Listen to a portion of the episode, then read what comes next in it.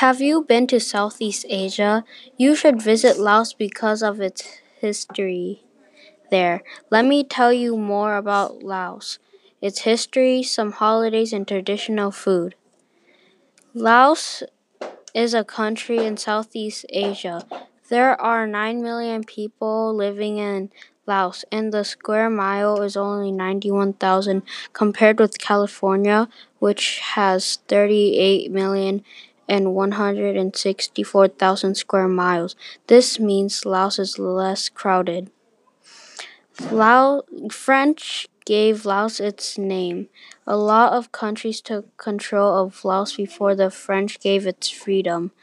There were more than 2 million bombs dropped on Laos, making it the most bombed country in history.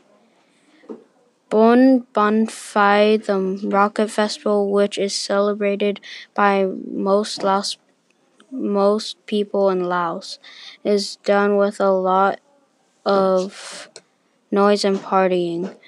Rockets are made and sent up into the sky to ask for rain.